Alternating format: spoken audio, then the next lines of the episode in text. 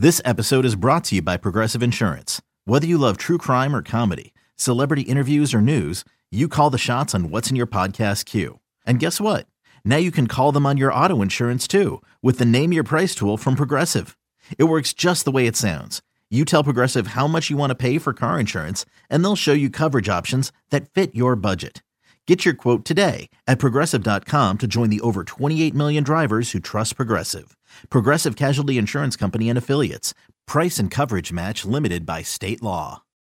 When you need mealtime inspiration, it's worth shopping Kroger, where you'll find over 30,000 mouthwatering choices that excite your inner foodie. And no matter what tasty choice you make, you'll enjoy our everyday low prices, plus extra ways to save, like digital coupons worth over $600 each week. You can also save up to $1 off per gallon at the pump with fuel points. More savings and more inspiring flavors make shopping Kroger worth it every time. Kroger, fresh for everyone. Fuel restrictions apply.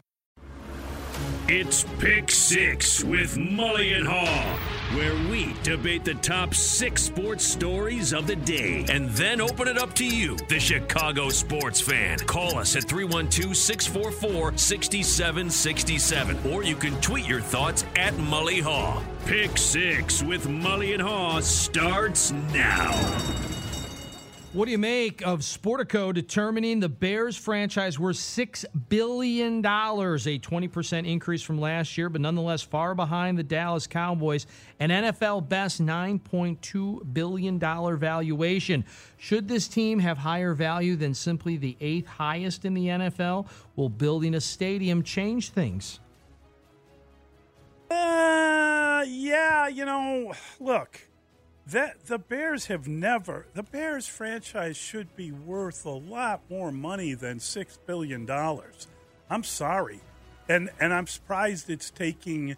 Uh, I mean, I'm sure I should put it this way. I'm sure Kevin Warren knows that and has a plan to do something about it because the Bears have underachieved financially for about as long as the Bears have existed, and part of that was their stadium deal and everything going on at Soldier Field. I mean, that is the smallest stadium in the 32 team NFL. They need to build their own building. And I know, I, I think uh, Arlington Park is coming down fast. That still frosts me. I just, I miss Arlington. I used to love going there. But it's gone. I got to move on in life. And they need to just get that building up. They need to start working on it. They need to get that going their franchise would be worth a hell of a lot more. All this little, you know, patty fingers in the holy water nonsense is not advancing them at all. And they can close that gap by getting a building with a dome up and, and bringing in all sorts of other events and the Super Bowl, etc.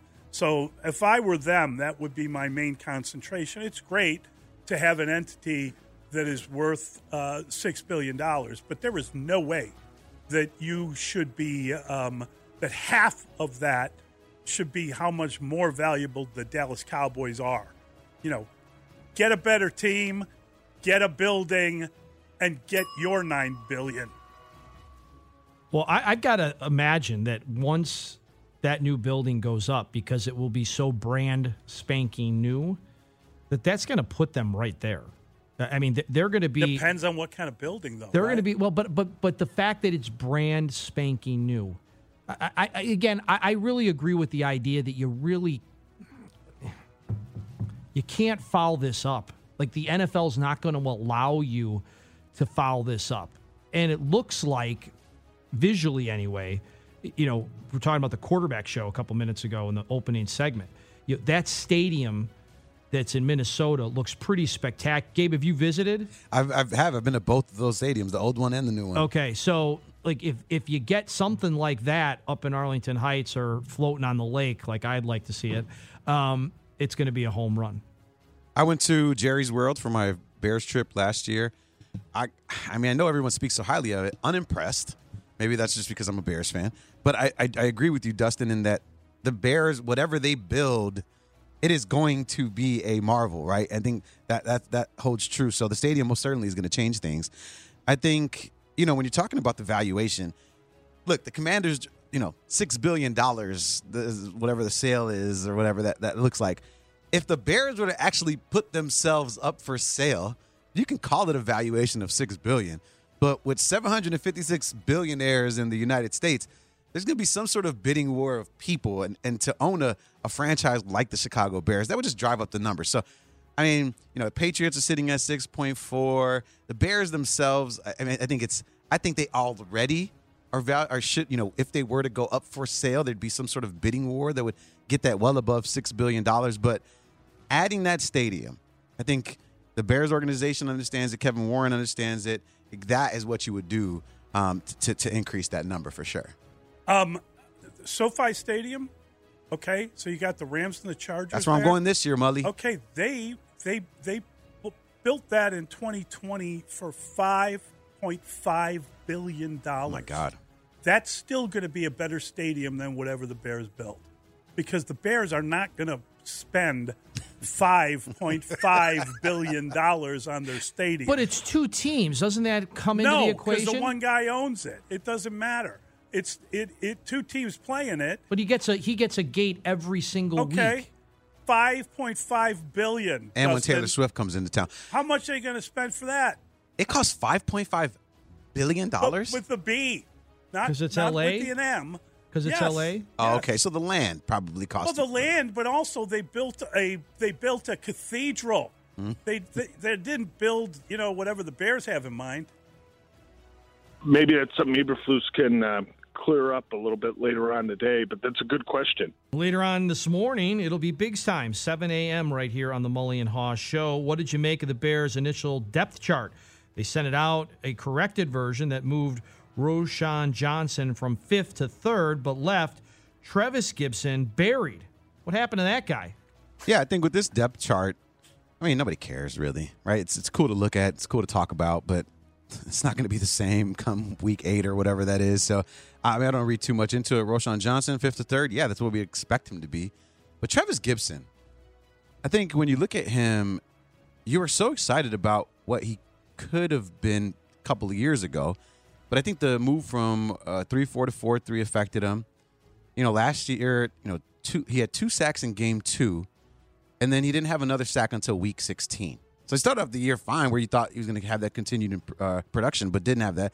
Four tackles was the most he had in in one game all season, and then four stuffs all season. That is unacceptable if you're playing in all of those games. I mean, if you look at it, 2021, um, that's when he had the five. Uh, he had five forced fumbles, none in 2022 last year. So I mean, when you're looking at the productivity, there is that fall off, but you wonder if it's because of the switch in defense. But being buried that far down, I mean, like I was saying to you, Mully, I got to check in on you when your kids leave. Somebody should check in on Travis Gipson and say, "Hey, man, is everything cool? Like, is everything good? Like, what can we do to put you in a better state of mind so that that way we can increase your productivity?" But you know, hey, there's always this year, right? You get a level of comfort when you've been in the system for a little bit, and hopefully you can turn it around because the Bears need a guy like Travis Gipson to step up, someone to step up. Well, I will push back a little bit here and disagree with you, Gabe. I think these do matter. I think, I, I, I, as a fan, A depth, a, a preseason depth chart. Yeah, everything matters with the, the, the Bears. Everything, every single to me as a fan, every little tiny thing matters. I care more about that than you know game twenty three of the White Sox. That's for damn sure. Ouch. Um, but Roschon Johnson being fifth, like at first, that made me think. Wait a minute.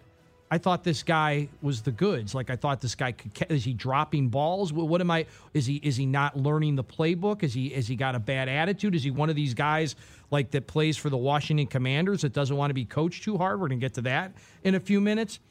And every once in a while, somebody needs a foot in the backside. That's what this is for Travis Gipson.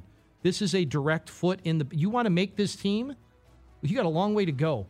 So you better, you know, wake the blank up. Um, Yeah, it, it is. I don't argue with what you're saying, Dustin. I thought it was interesting that they corrected the idea that Right. that Johnson and, and I immediately looked to see if they did any correction with Travis Gipson, and they did not. That tells you where he stands. He's got an uphill battle to make the team. This is a contract year. He's got to be good enough not just to make the team, but to make an impact so that he remains with the team. And we haven't seen that from him. And we haven't seen it in those positions. And guess what?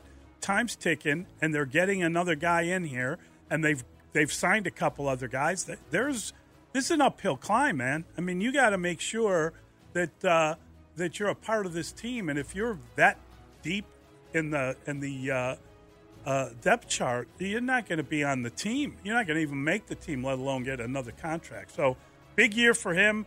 He needs to to whatever is going on with him, and we'll uh, talk to Bigsy about it at seven o'clock. Seems like he's just a guy. He, you know, he he improved quite a bit from one year to the next. They had a decent season here in 2021. It was, but you better get back to that. You better do something. Dustin, I, we're not going to waste airtime on that. Okay. Thank you. Next question. Thank you. Next question. Thank you next very question. much. Next question. All right, this one involves Coach Wannstedt. Did the team listing Velus Jones Jr. as a returner signal he's safely on the roster, or is he a guy who might be featured before a potential attempt to trade him, as Coach Wannstedt suggested right here yesterday? Is he ultimately a keeper? IYO, in, your, opinion? Are we, you know, that that's funny that we did that, that IYO, because we had some uh, K and TY and TYVMs, Well, you know and we what? had that discussion on the I- show. I don't know if you've picked up on it, Dustin, but I'm fairly wordy in my questions. So No. I try, rather than just typing everything out, I, I IYO wasn't meant to be read aloud. It, you were supposed to say in your opinion. I know. I said both. It was, that's look behind the curtain. As That's you might, look as you curtain. might, That's as you might know, if, if you've listened to the show long enough, I- I'm not really great at spelling, even though I don't know why we need spelling on the radio. But um, I thought it was funny, IYO, in your opinion. So I thought that was a good, that was a good Oh, laugh. Maybe too inside the Mully and Haugh show, but Yeah, that was good. maybe waste of time. Okay. Yeah. I'll be, Okay. I'll, I'll have a short answer. Thank you, buddy. Um, that keep it short. Uh, Velus Jones, I don't know what to make of Velus Jones. I think that my problem with him is, as I said yet before, I don't think he's a receiver. I don't think he's a. a- a- I think that you got better options if you want to go down the field, guys that can do more things, better things. I think that they're looking for a spot for him because he's a third round pick. They signed the guy as, a third round pick. They draft him as a third round pick, and he's 25 years old when they take him. So he's 26 this year.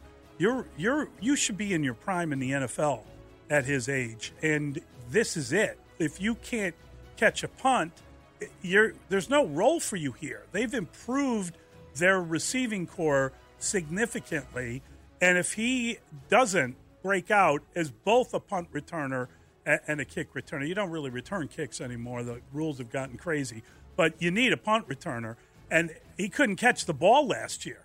So that's a different skill than catching the ball down the field.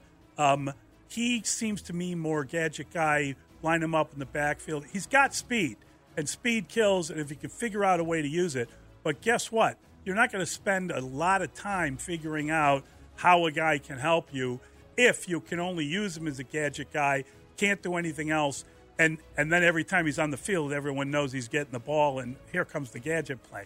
So you've got to figure out this kid awful quick, and he's got to make a vast improvement from one season to the other. I think they're going to give him every opportunity, and I think speed is very important. So I think that he has a good chance. I don't think that, that I would say he's cut or anything like that, but it is he's he must be aware of his situation and of the people around him. They're moving on up, and if you want to go with them, you better pack a bag and do it. I like uh, Tyler Scott in this position. That that would be the guy because Mully, you talk about a guy who can catch the ball, young guy, right? He he's listed though as fifth as the punt returner right now on the Bears Yep. official depth chart. But that's a guy who I would I would predict he will be the primary punt returner for our Chicago Bears I this think year. he's going to play the position that that uh, maybe you were thinking. Velus could have played, yes. right? Mhm. And the other thing is, why is Dante Pettis on the roster? He's hurt, but they kept him on the roster. The only contribution he's going to make is as a punt guy. And who I don't want to see do it, who they have listed third, I do not want DJ Moore doing it. Oh, Too- no, please too- no. Too valuable. Yeah, yeah. Too Don't valuable. don't want that. Velus, ah man, it's unfortunate, right? Because Mully, you really hit the nail on the head. He's a third round pick. So the fact that he's penciled in at one place in the entire roster, that's unfortunate, and that's uh, damning to the to the reputation of, of Poles from his first draft. But his short, his leash is short. There's no doubt about that. I mean, where what? How is he going to contribute to this team? And I think, you know, Velus needs to look at himself and, and, and find a way to try to really I don't know, get involved. it is frustrating because you look at him and he had moments. Second half of the season, I mean, although obviously people wanted him cut from the team at the beginning of the year, but second half of the season, at least there were moments where you can say, okay, I can see what people saw in him. But you're right. There's been additions to the wide receiver room, so it's he gets continues to get pushed down. And geez, a third round a, a third round pick on a on a punt returner, that can't that can't be a good thing. So hopefully, uh, but I, I don't see him getting traded because in order for him to get traded, somebody would actually ha- have to want him. And so, but hopefully uh, during the preseason he could he can show his value and show that he where he can contribute to this team.